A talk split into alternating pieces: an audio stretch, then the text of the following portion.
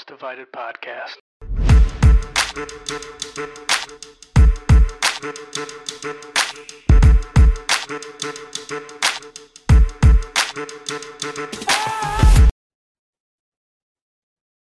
Hello, everybody, and welcome to another episode of the House Divided podcast. A House Divided podcast that has just consumed about 16 to 20 hours of college football over the last weekend, and it feels so good. Jeremy, how did you enjoy Labor Day weekend?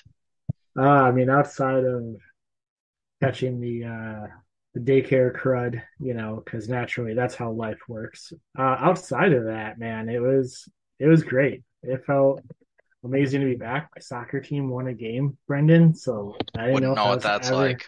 Never knew if that was going to happen.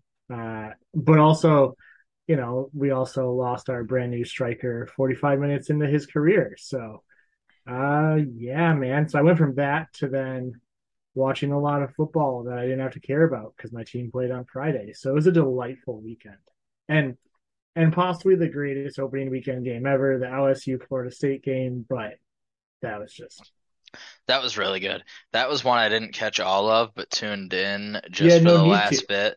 And that was absolute madness. I could not believe. Yeah, missing the extra point that would have sent it to overtime, that's a pretty that's a pretty rough one.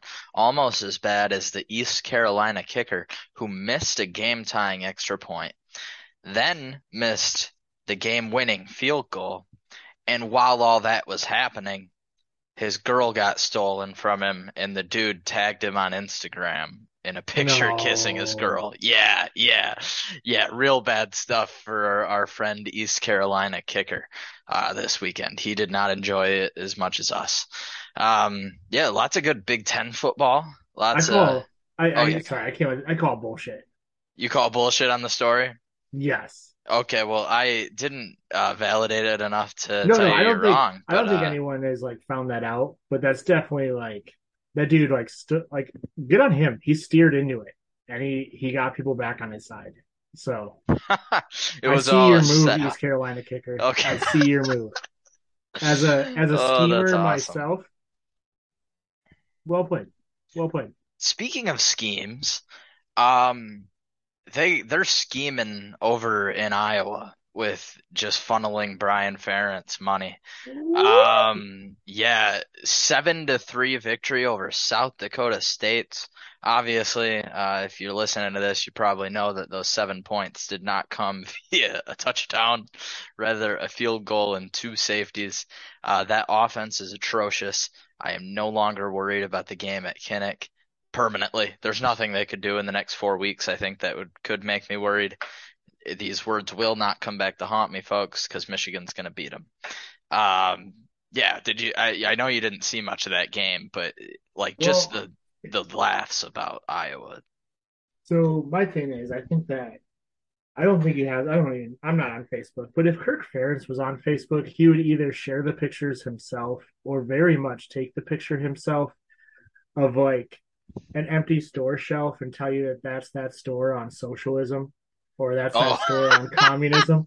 And so I appreciate that his son runs a leftist offense and we're very like we are going to be spare with our points. We have so many points for the season.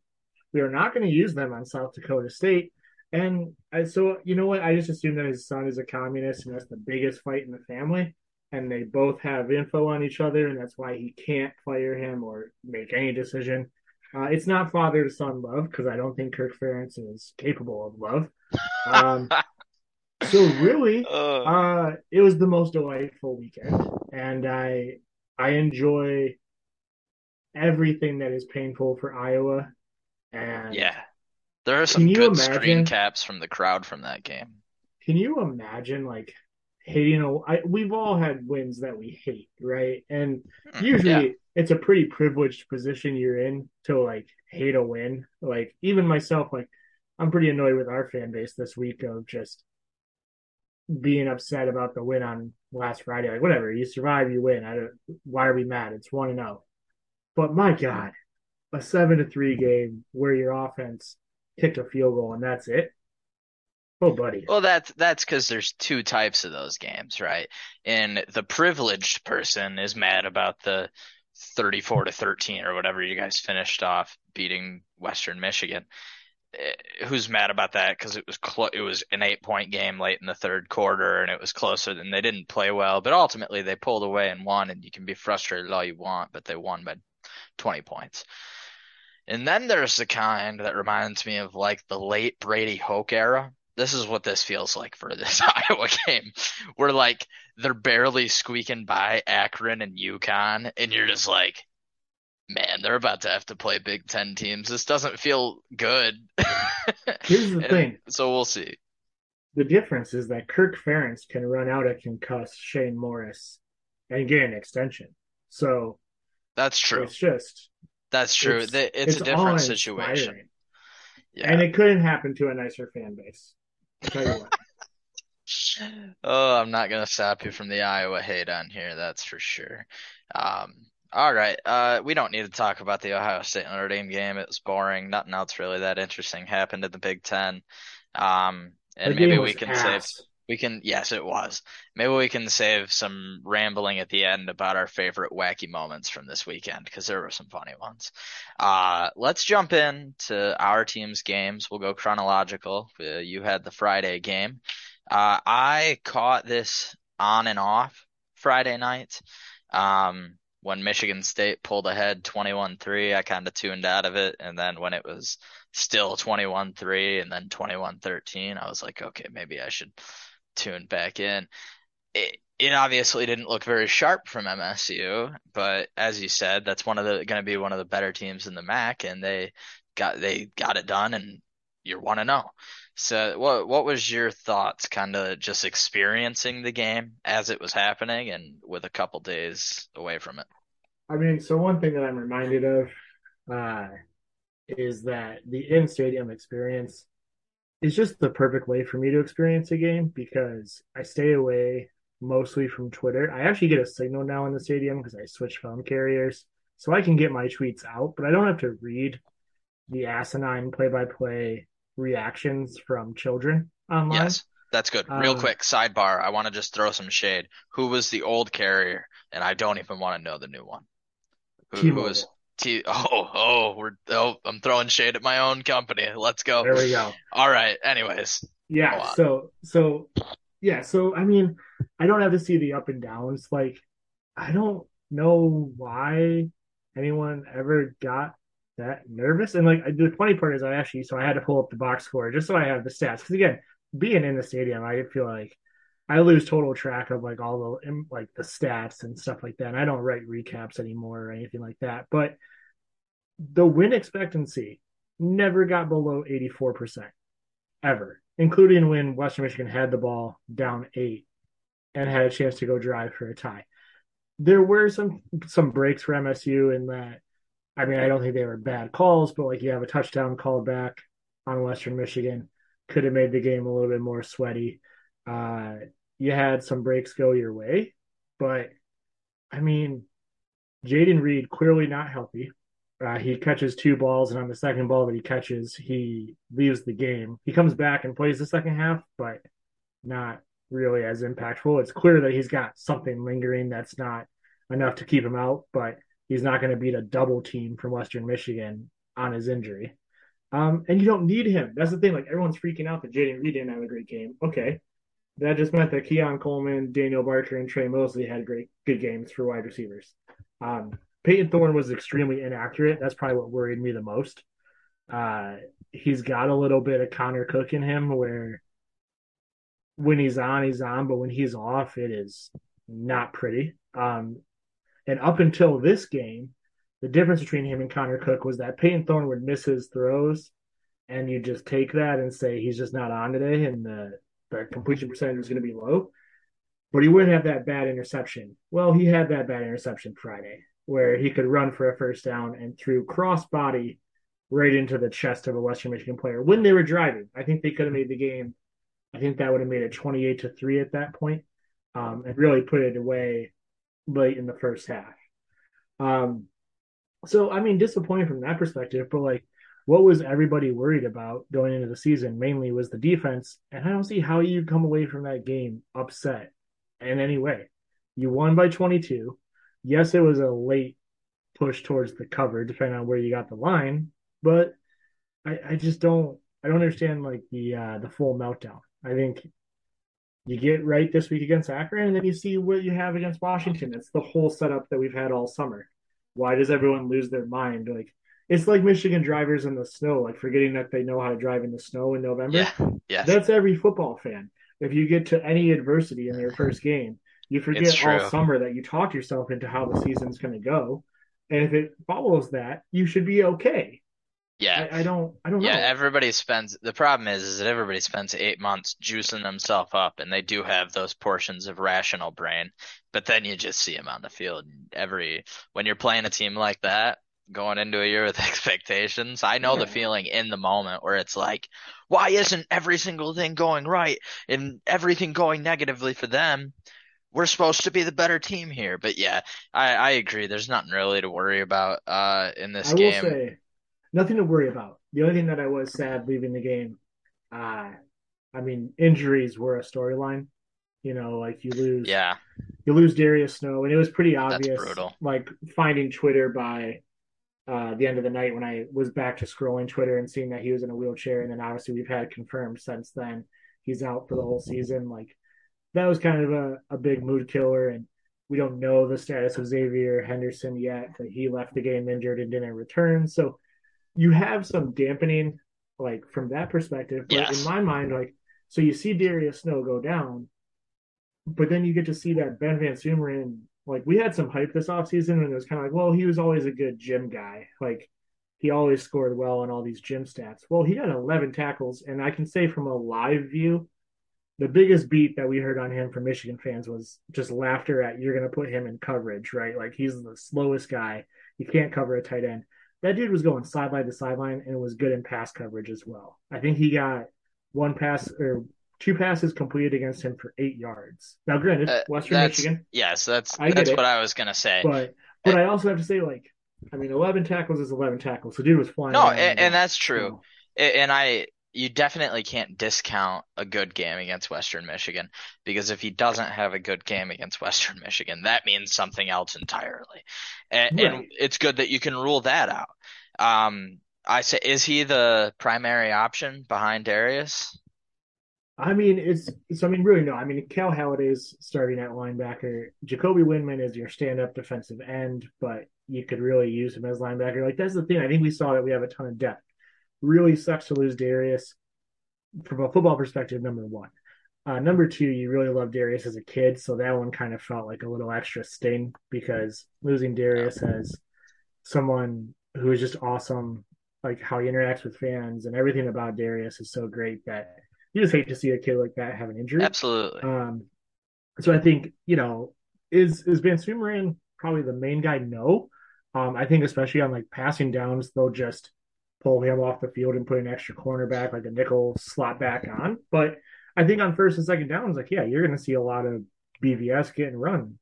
Oh, that's hey, I I never want to root for a kid's failure. So I mean, if he turns out to be a lot more than Michigan fans kind of thought, and, self included, teased uh, Michigan State fans, it'd be great for him if he was good. Um, this, let me see him against. Erick All and, and then we'll do some talking. But and, you know, and we say start. all this to we say all this, and I haven't mentioned the defensive player of the week for the country either, and Jacoby Windmon gained four sacks. So yes, he looked really good. I I recall seeing him flash around there and was like, and that that fumble like sack strip that he had uh, when Western was driving, just insane. Like at first, like live again in the stadium, I didn't appreciate it. I just thought the quarterback like dropped the ball moving it from like his, you know, kind of moving from his throwing stance, trying to hit the ball and then throw it.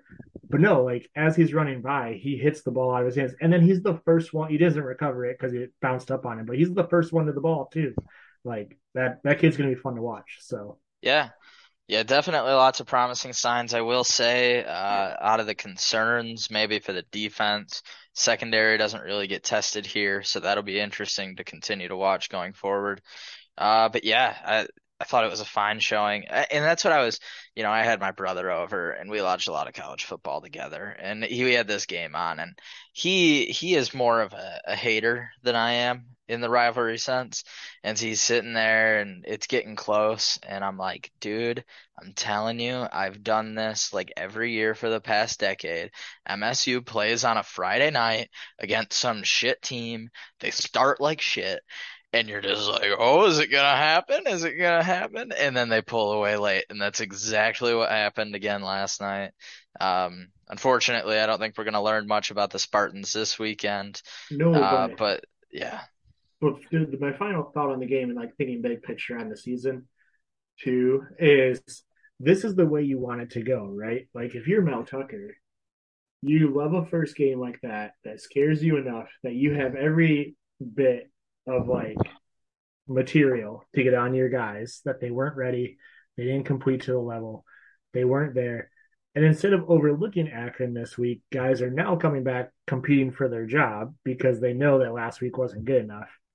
You play better this week, you go to Washington on an upswing.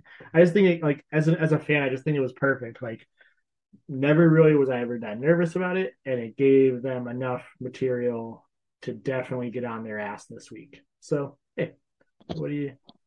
I mean, it's not fifty-one to seven, Brendan, but I'm not going to complain because even at fifty-one to seven, I've learned that the fan base can have a hell of a week online. So, oh brother, Michigan fans are never happy. Uh, so get that out of your mind. Yeah, let's let's talk about some Michigan football. So obviously they play the Rams of Colorado State, who, as we talked about last week, overturned a lot of their roster, a lot of transfers. Um, can't see we gleaned a lot in this one in many areas. Um, but I, what I think you can glean, let's just not bury the lead. Let's just confront this head on. Um, JJ McCarthy is QB1. And I feel like Cade McNamara came out and we heard all this stuff in camp and I was definitely keeping an open mind going into the season being like listen he was only a redshirt sophomore. He has a full year of starting under his belt. And if he doesn't end up if he ends up getting the job and improving upon his performance on Saturday great and I'll be happy and I'll be happy to admit I was wrong. But to me he looked like the same early season Cade McNamara as last year. He missed a few what should be kind of an easy easy throws. Uh, he missed a couple reads, which is not like him and is the main reason you keep him in over JJ. And you know, the red zone problems. They that was Michigan's biggest bugaboo last year. Uh, that's what almost kept them from the playoff was how many times they would get to the red zone and just get stifled. They couldn't finish drives. They were kicking lots of field goals. And that's what happened under uh, Cade's drives. They would get, you know, their one touchdown, which accounted for about a third of Cade's yards, was a screen to Roman Wilson that he just took for 60 yards into the end zone. Then their other touchdown they did get in the red zone for, but it was in a drive in which Michigan didn't throw the ball once. They literally just ran it down their throat and ran it the entire time into the end zone.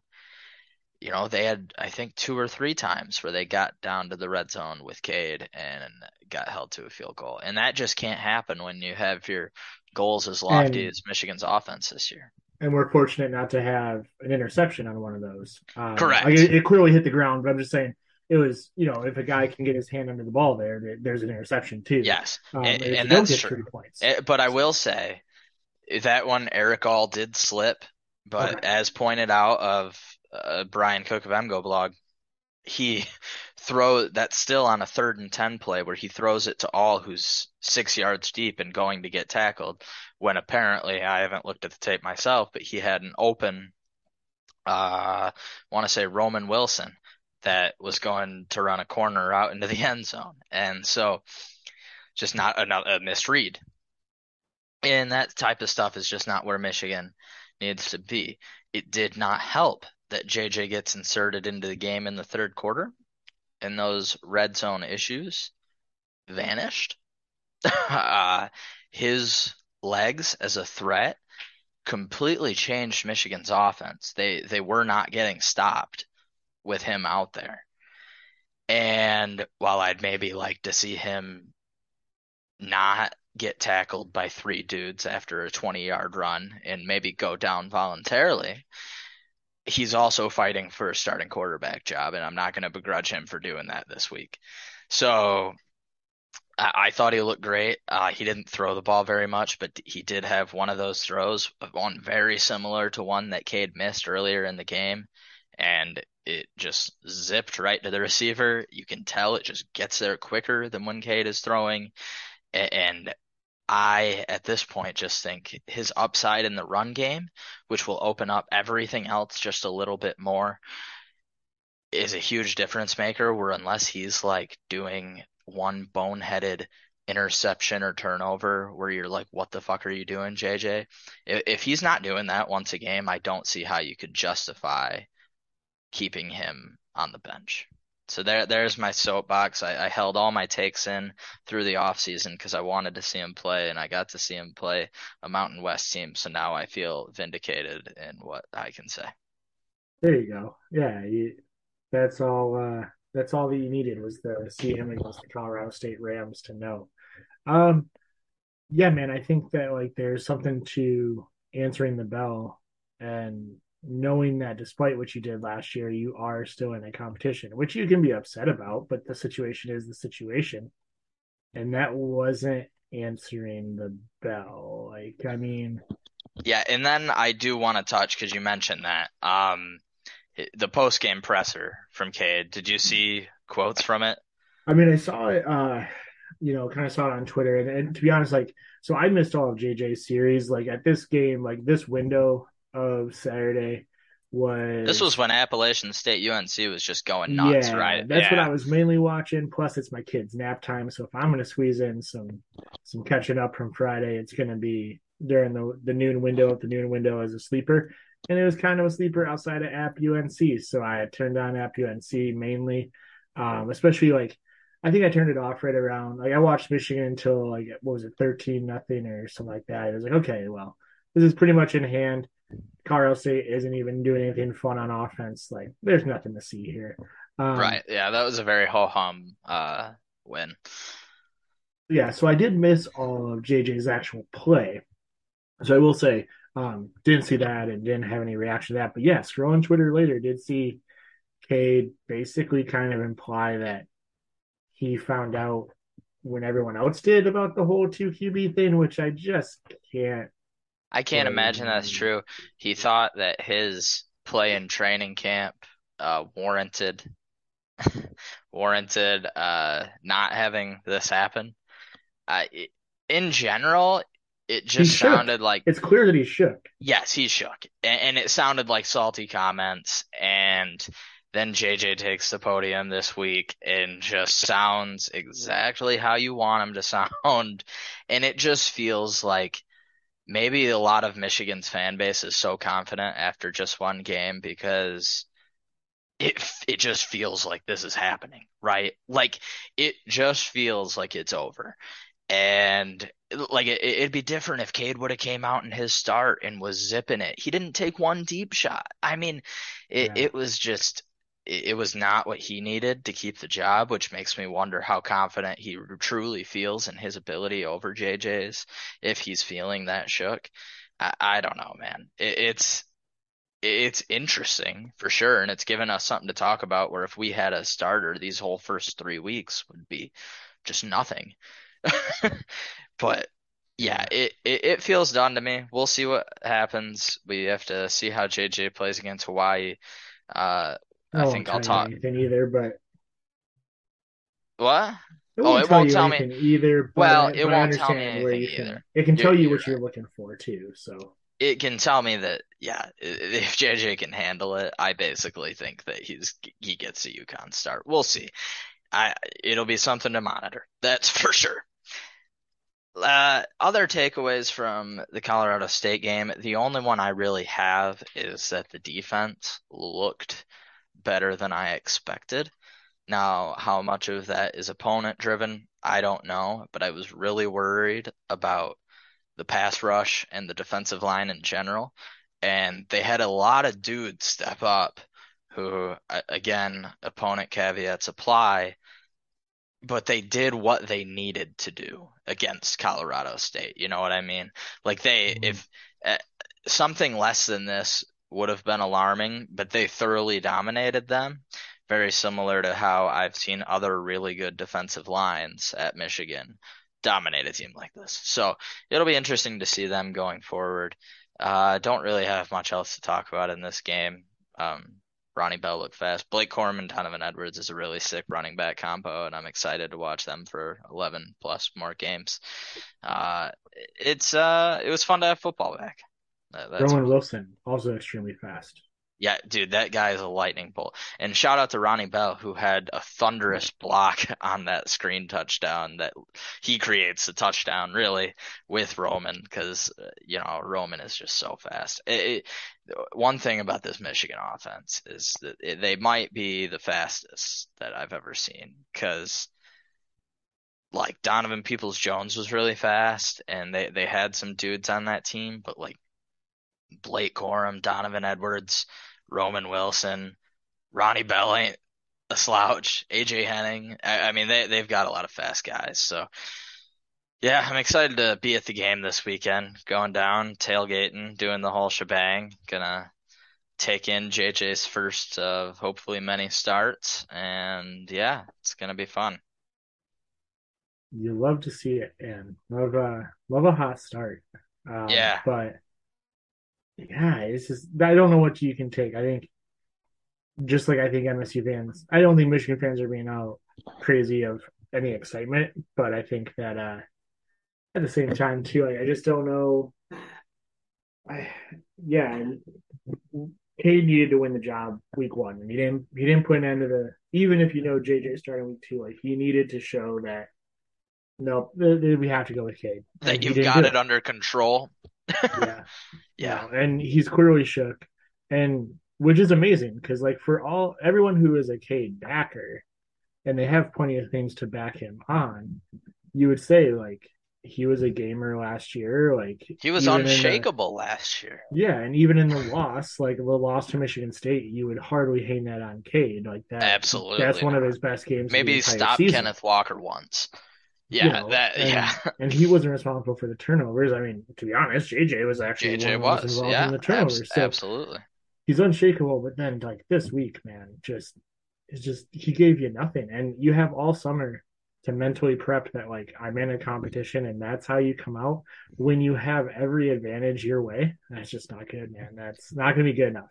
Yeah. So we'll see what happens. Uh I think I've said that too many times this podcast. We'll see. I, I got to be honest, as somebody who said I, I hope that JJ was the starter because of what that means for the offense. It's nice to see this play out so far. I hate it for Cade.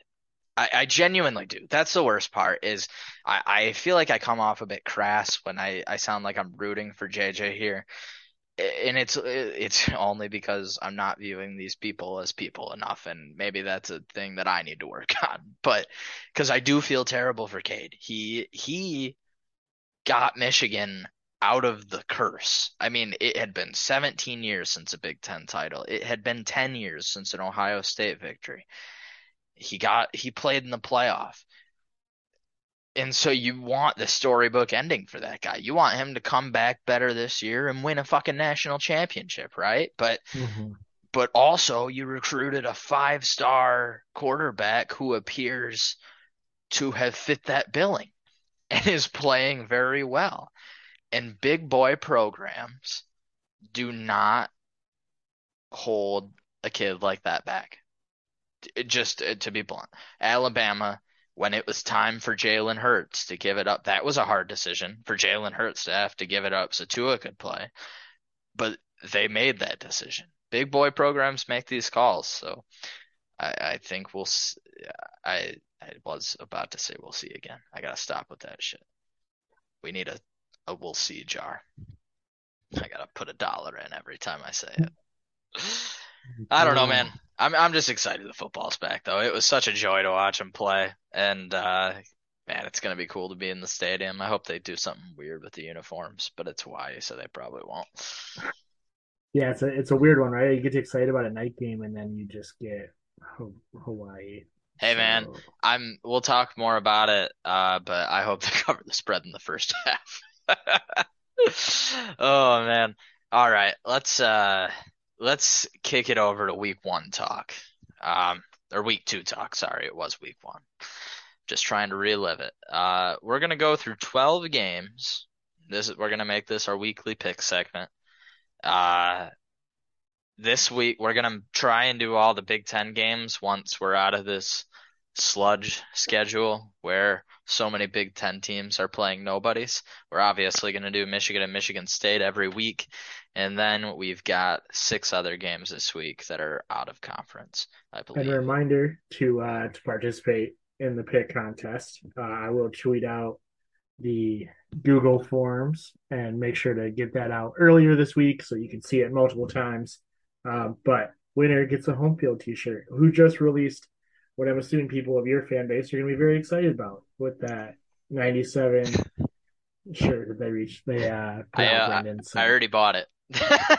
So, so uh yeah, that's I literally saw that shirt like five seconds after it dropped because I was just on Twitter and was like, well, there's no use delaying the inevitable here no, just just clicked the link and bought it.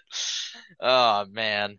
All right, so let's dive into this slate. Uh I believe this is chronological. Is, is that true? Jeremy put this. Yeah, Yeah, yeah, okay. chronological. Uh, Wait, Alabama, like, Texas is a noon game? that's the nooner, What man. the hell? Okay, we're starting off with Alabama at Texas. College game day now with Pat McAfee is at uh, UT Austin for this. I'll lead us off. This is a very easy call to me. Alabama is a 20 point 20 point favorite. I think they cover this in the first half and don't even look back. Yeah, I don't. Again, Nick Saban has to show his ex-assistants that he's the boss. And I know Steve Sarkisian was really just a rehab project for Nick Saban, uh, literally and figuratively. But um, yeah, I see no way that Texas hangs here. Quinn Hewers, Quinn Ewers didn't really. I mean, they blew out ULM. Like, good for you. Um, but I'm, I'm riding tide. I see no reason to think Texas can hang within three touchdowns of them. Yeah, And that's saw not a tough place to play. So I'm sorry. If you play in the SEC, that's not a tough place to play. Yeah, not when you're up 14 to 0 and five minutes into the game. Uh, let's lead us to our next pick. Uh, some SEC action going on. Uh, already got some conference play over there. Arkan or no, South Carolina traveling to Arkansas. Arkansas coming off of that big win against Cincinnati, an eight point favorite at home. Who do you got? So I actually watched a lot of the Arkansas Cincinnati game, and while impressed with with Arkansas and how they played, eight points seems like a lot. I actually thought that uh, South Carolina was pretty intriguing last year, and I think that Shane Beamer is doing a pretty good job at South Carolina early. Um, I'm not saying I think South Carolina outright goes and gets the win, but I don't really see Sam Pittman in Arkansas just blowing out an SEC opponent this week after a pretty good. I mean, that's a top 25 win they just got against Cincinnati, and Cincinnati is a good team still, but I mean, I don't know, man. I, I just feel like a little bit of a letdown, just a little bit enough to open the door for South Carolina to hang in there. Um, so I'm going to take them with the eight points. Did you see Arkansas football tweet something about they they said uh somebody some player on their team has that hog in them. Oh my god, their Twitter account is I'm uh I'm their? I'm uh, picking them against the spread for that tweet alone. Uh, who amongst us doesn't strive to have that hog in them? No, see, their best tweet was to do the uh, the classic Kevin from The Office scene spilling the chili, um, with the big vat of chili saying "Skyline Cincinnati Chili" on it. Nice. Uh, Yeah. and it said undefeated season on it, and just spilling and slopping Oh, around. like jeez. great. Ar- Again, Arkansas is like I'm starting to get a crush on Arkansas. Like I love Sam Pittman, and we had some guys go to Arkansas as like grad assistants. I love Arkansas. I'm getting a crush on them. I, I, I still have to pick South Carolina this week, but that Twitter account, if you don't follow it, undefeated. Fantastic Twitter account. Way too fun for the SEC. Yeah. Way too fun.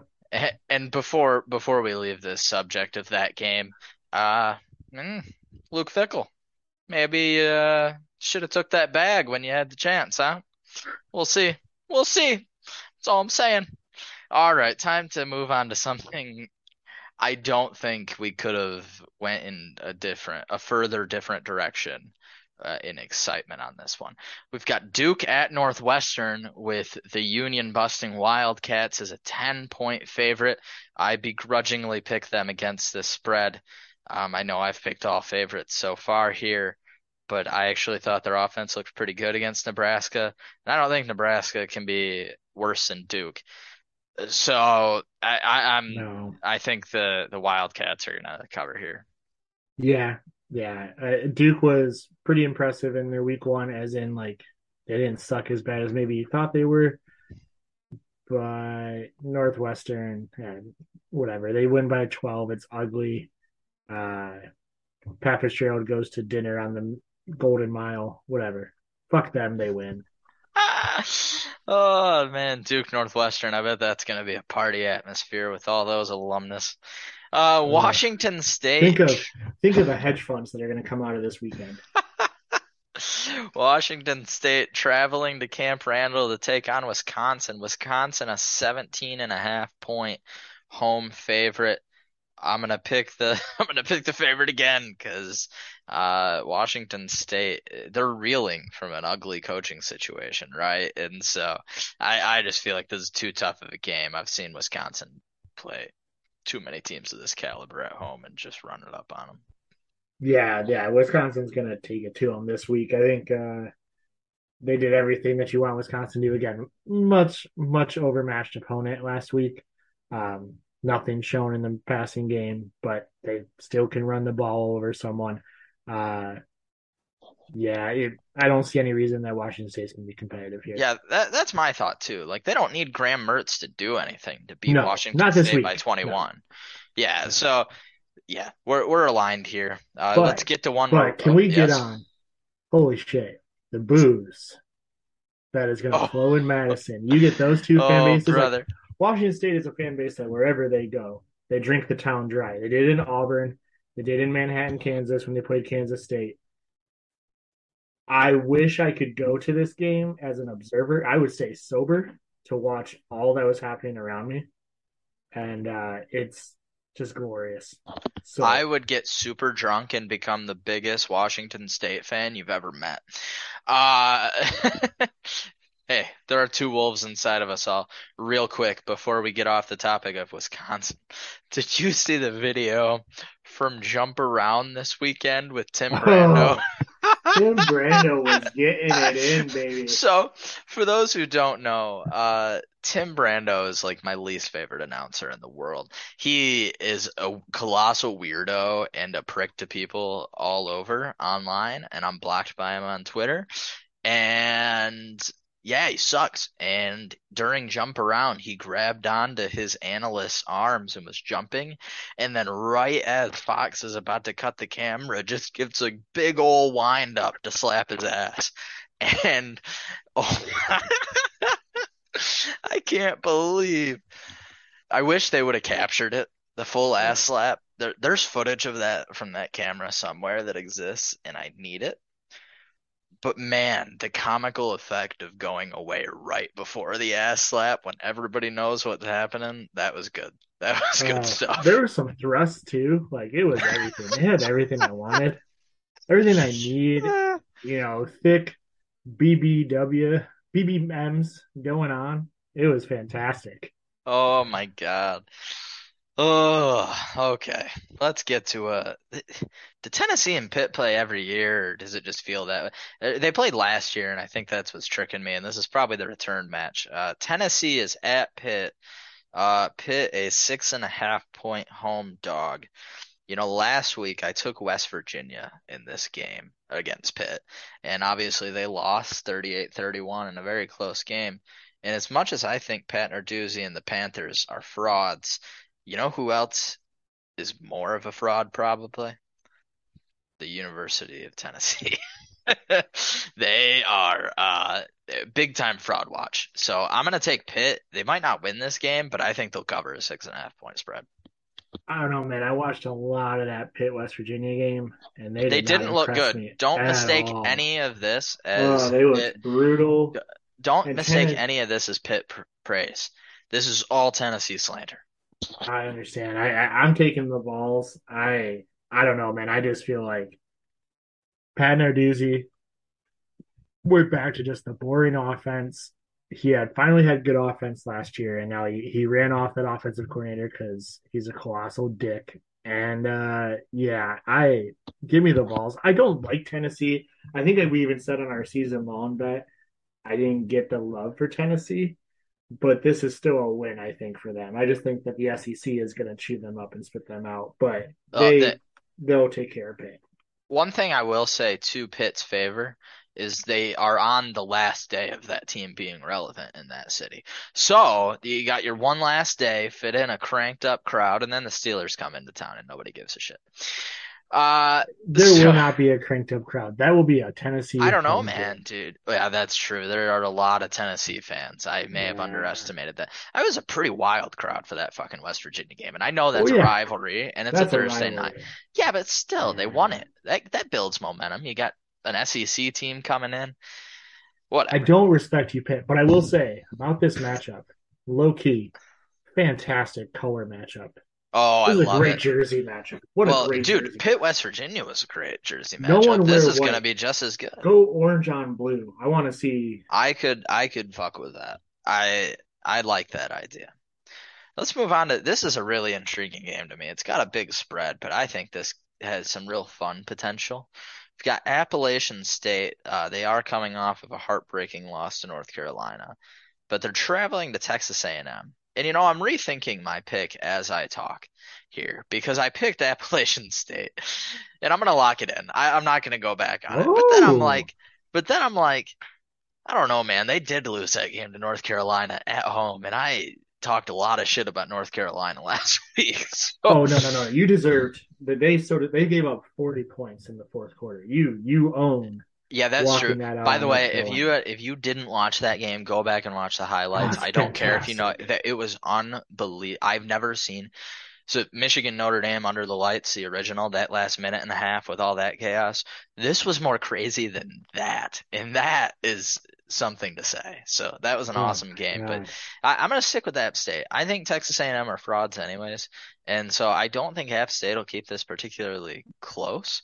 But I still think they could lose by double digits under that 19 number. So I'll take the Mountaineers. Stick with them another week. it's it's a tough week to read Texas A&M. Uh, they had like a really weird game. Like it was delayed Big like delay, five or right, six yeah. hours. So it's hard to know. Like I, I mean, they only win thirty-one nothing over Stephen F. Austin, but it's just such a weird or Sam Houston. Sorry, um, it was just such a weird game. Like it was seventeen nothing at the half, and then they had. I honestly think it was like a four or five hour delay.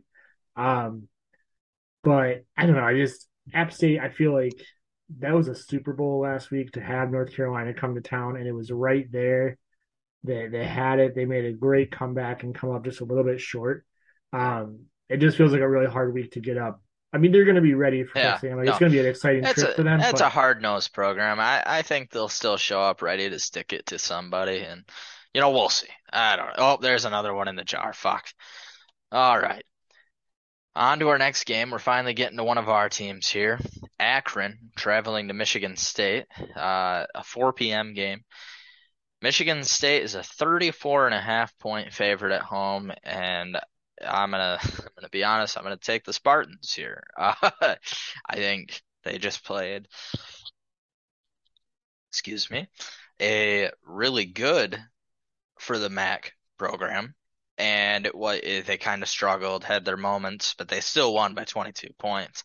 Now they're playing a bottom tier MAC program, and I don't think they're gonna struggle or have their moments. I think this one's gonna be pretty straightforward. So how how about you, sir? yeah. So Akron, who last week went to overtime with St. Francis of Pennsylvania in FCS school. Who- I knew that, but I forgot. Yeah, and last year, I'll have you know, Eastern Michigan beat them 35 to 15. So Eastern on a 20 point spread on them, and they stayed within seven of Akron last week. I don't know, man. It, it just feel like all, all what I said earlier too about there will be no slacking off this week because there wasn't. Mel Tucker was very clear that he was not happy with how they played week one. Um, I think Michigan State covers. I think they get out. The only way Akron covers is if the reserve lineup lets them get back in. Like you're up 42 and they they squeak out, you know, get it down to like 30 late in the game. Um, but yeah, I, I think this is MSU going away. They they take care of business. Yep, agreed. Uh, let's move on to the greatest rivalry in college football.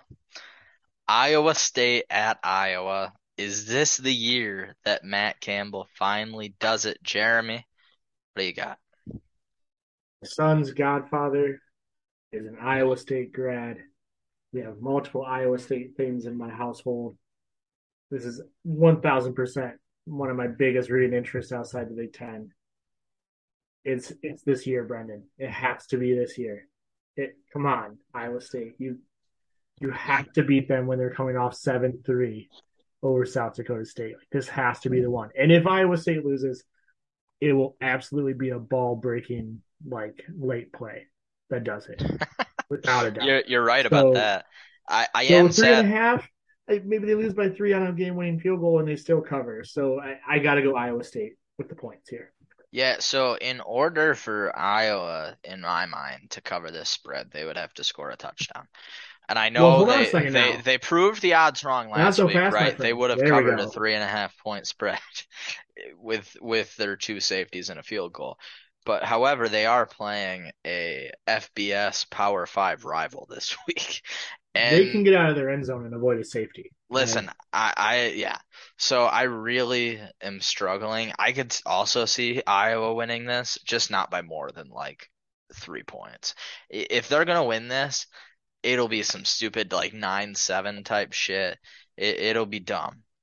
And honestly, now that I don't have to be invested in Matt Campbell being a good coach, remember those days? Ah, yeah, we both lived those good- days. Good bit. Uh, yeah. Is, so now that I'm not as invested, I think it'd be really funny if they found another way to lose to Iowa in a stupid way. Uh, but I'm gonna still take them against the spread. So Fantastic. quick, uh, quick hitter. We're not gonna touch much on this. Virginia at Illinois. Illinois a four and a half point favorite at home. I'm taking them. The run game is cool. I think they're gonna rebound from a loss to Indiana. Heartbreaking loss, man. I watched a lot. It of was game, too. heartbreaking. I when I got home because they were a Friday night game too, so that was the game I mainly watched uh, when I got back from Spartan Stadium Friday. And damn, dude, like, and, then, and of course because I picked them in the picks, and I was like excited. I was like, "Come on, Illinois! Like, give me one of my upsets," and they didn't do it. But they they really deserved to win that game. They outplayed Indiana at Indiana basically the entire night. Um, so yeah, give me Illinois. I I think Virginia's got a long rebuild ahead of them. So with a coach that I'm not that impressed by because I don't trust anything from the Clemson program. So Yeah, I, I agree with you there. Uh, Dabo Sweeney cannot be trusted under any circumstance. And yeah, I also think Virginia has a long rebuild ahead of them. Uh, big, another SEC game, kind of a rivalry. Is this a rivalry game? I know it's a conference game. We have so Kentucky. is this Yeah, is a ahead. rivalry game in the way that Illinois tells you they're in a rival of Michigan. Oh, this is that gotcha. Gotcha. Kentucky One of those. Yeah. Okay, so Kentucky at Florida, Florida a six point favorite. Uh, that's kind of a big line to me because Kentucky's a really good team, and Florida did just beat Utah at home, but they've got a really good quarterback. Florida does. What's his name? I know you know it because I don't right now. Anthony Richardson. Anthony Richardson. That's why we keep Jeremy on the podcast. He remembers names. uh, no, I, he looks really good. I, I watched a bit of that Utah game, and I, I think he looked really good. Obviously, Kentucky has a very good quarterback of their own. Uh, Will Levin, is that right? Levis. Levis. I was so close. Anyways, uh, it should be a fun game, honestly, and I'm bummed I'm gonna have to miss it. I believe this is a 7 p.m. kick. Uh, well, it doesn't matter. I'm going to be tailgating. I'm going to miss it regardless. But I'll take Yeah. Florida. Um, I, I was my gut said Kentucky, but my gut did a shit job last week. So I'm taking Florida, and we'll see what happens. Yeah, I'll, this is where we'll disagree again on a pick. Like we have to have a few, right? And I just a I like Kentucky as a team. I think that again, I don't know if they'll go down and win, but six is a lot.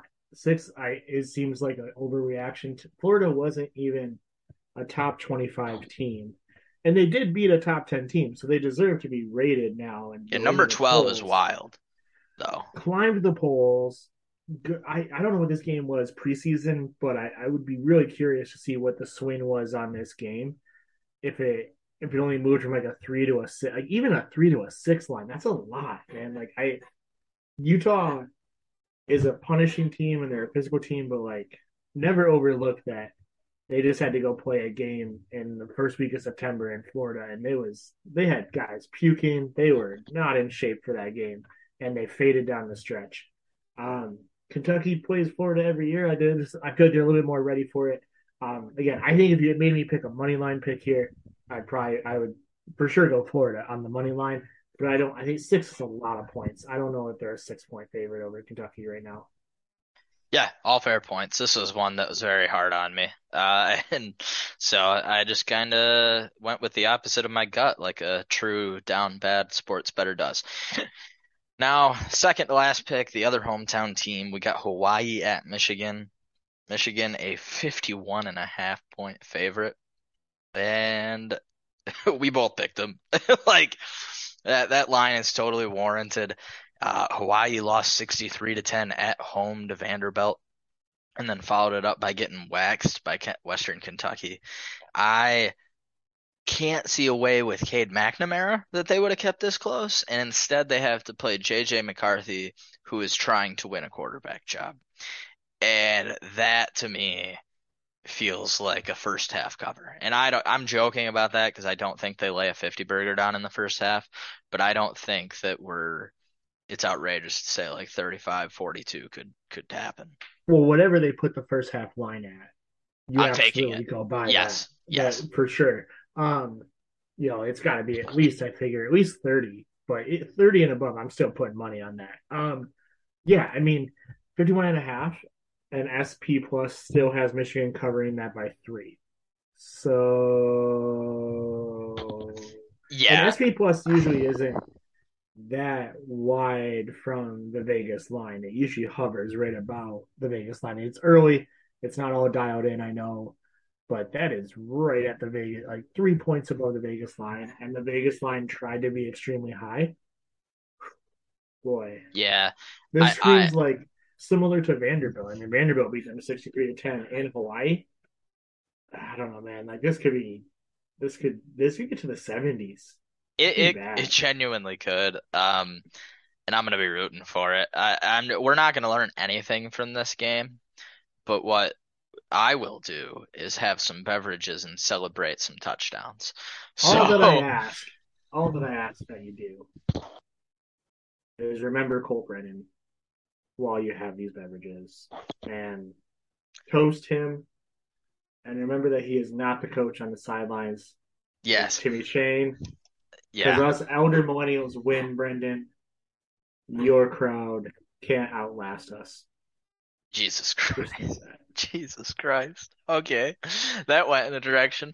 It would be a hilarious bit if we had a ton of listeners and I went to this game in a Colt Brennan jersey.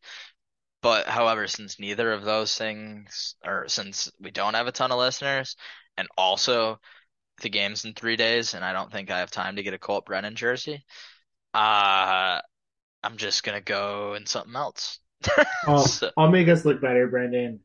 Hug those you love. Help those that are struggling with addiction. Of course, yes. We You we joke and we laugh, but that is very serious, folks. That's how I deal with pain. Is I like to make bad jokes. So Yes, me me as Uh, well. So yeah. we're gonna we're gonna But- go straight from that. Oh, you know, you got something to say? Oh no, no. I was gonna say I was gonna help us tee up the next game. That There we go, baby. We're gonna turn bad. it around because this is this is the best game on the schedule, to be See, honest to me. Everyone's going to look at Alabama, Texas, and it is the way, and like, so here's the way that you plan your day. I, it's tough because as an MSU Michigan podcast, in the middle of the day, our listeners have to like save for their game. But if you are not caring about Michigan or Michigan State this week, and you want to get a little bit of week two football in, but also maybe do some good like partner duties, father and mother duties, where you like go out and you get to the park and you don't completely waste a Saturday in front of the TV. You started with Alabama, Texas for the first half, and you leave the house at about 1.30 because that game when it's 35 be, to 0. Yep. It's got to be shit. And when everyone else in your house is starting to go to bed, Baylor BYU 10-15 kick. Oh. Oh man. Game of the week. I this might make it for the, the second right half. Now. That's exciting. Yeah, at so, BYU. So we're in Utah. At BYU, dude. That place is going local. to be they they are going to be tuned up. They tuned, tuned up on ice water and good vibes. Yes, of course, because as we all know, the Mormons don't drink, but they will. They will. they will this Saturday. They're this game's going to be off insane. an Andrew Garfield FX show. They are rolling. oh man, uh, this game's going to be awesome. BYU looked really good last week. Baylor is a top 10 team who a lot of people see as a favorite in the Big 12. I believe it's one of Desmond's. Is is Desmond Playoff one teams. that? Yeah, he, he took yeah. Baylor. Right? A couple people took Baylor, and I thought Desmond was one of them. So, yeah, and that was one of the more one of the least crazy uh, playoff picks he made. Uh, but yeah, Baylor BYU. This game's gonna rule. I'm I'm taking BYU. BYU is a three point favorite. I think they're gonna win on something stupid, and so it's a little risky with given three points. But I think this game's going to get chaotic near the end, and that place is going to have. There's no roof, but if there was, it would be going to pop off. And uh, yeah, you don't put I, you don't put a roof on the kingdom of Jesus. All right, Brendan, you don't put a roof on that. You like God watch all the time, see everything that you're doing, see if you're drinking that Pepsi Zero. you, you get your shit together. I could not decide on this game because I don't. BYU did look great. I but I think South Florida is an absolute dumpster fire. So I had nothing that I could read out of that game that I liked at BYU. So I feel like okay, you're exactly right. That's going to be a crazy atmosphere. Elevation. Elevate. Ooh, God, I really could not decide. I think I went with Baylor in part because I got to recover, man. I'm four and eight on the season. Had a brutal last week. Um, so sometimes I gotta realize that what I just gotta make a, a gut call and disagree with you a little bit to try and catch up. I mean, you're only Absolutely. one game up on me, but I got to try. Well, I, yeah, up. you filled out all your picks first. I, I saw everything you did while I picked. So it, it's important to disagree, call Jeremy. It, this would not be very exciting if we agreed on every pick. Call it me knowing that of the two of us, you're of course going to take the religious institution but damn it, they're both religious institutions. I can't even win that battle. Yeah. Baptists no. over Mormons. They're Baptists, right? Baptists over Mormons. This is, what a holy war. This is just. this is the true holy war, folks. The. Uh, never mind. I was gonna go a different direction with that. No is, need to no need to dive into Baylor's past. Folks. This is the holy war. We won't go Baylor specific, but this is the holy war where you just you put them out in Waco, you put them in a nice compound and you just you just for once you back the cops and you just see what happens. There. And uh, then tim riggin stars in a show with andrew garfield and okay here we go. Now what i will say is if we're locking these fan bases in a steel cage baylor's gonna win so quickly uh, we are, Baylor would Baylor would dominate the fan base fight because the all the Mormons wouldn't want to rip their khakis. the Baylor fans already have holes in their jeans. Why do they give a fuck if they're gonna scrap? This is their second fight today, brother. Baylor brought the Jesus snakes that have you speak in tongue. So, brother, brother, oh man, my brother in Christ, Brendan. Okay. What a match What a match! Yeah, no, it is like, going to be fun. I'm I'm genuinely happy that. Don't sleep on this game. This because is I this is might the game of the I'm week. I'm not a guy who leaves college football games early, but man, everybody has their limit. So if this gets really stupid with Michigan and Hawaii, I might just be like, all right, I'm out. I, I gotta see the second half of BYU Baylor. Oh man, You are a man. You are a man of wealth in your twenties, and that's what you can do of course. hard-earned, union-made dollars. That's that's right. All right. So before we go, um, I just want to riff about some week one funny things. We we did a little bit with the Iowa stuff, but uh, the puke six in Purdue Penn State was one that was delightful to me. because Uh, it also allowed us all, and I, I got it on the act. I hope you did too. I didn't know if you did, but I, I definitely tweeted out that you see Nebraska, what you do is you puke during the game. This is what you do. that's a good opportunity to make fun of Nebraska that I unfortunately missed out on. No, the puke six was six was awesome.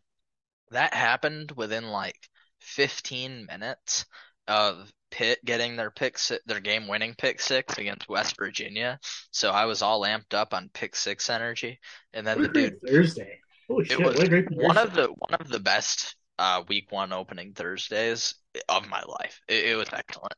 Uh, I've got this new setup in my living room where I've got my PC out here with a decent size monitor and then my TV. So I literally just have one game without sound playing on the computer monitor and one game with sound on the TV. Buddy, football weekends are about to get stupid over here. I'm gonna waste so much time watching football. But yeah, week one was great. Um, what else was interesting that happened? I feel that that App State North Carolina game was ridiculous. I mean, you had first of all they go for two to try and win it, and then North Carolina incorrectly returns an onside kick for a touchdown, and then doesn't go for two to try and go up two scores, and then App State does go down and score and has to go for two to try and force overtime and doesn't get it. I mean, that's one of the craziest. That is probably the craziest ending to a college football game I've seen. It's up in the top five for sure. Oh, it's up there. That was bananas. Could there's so much there, so much to see. Definitely the most iconic ending to an Appalachian State football game of all time. Dad, you know I'm gonna be like you. And the cat's in the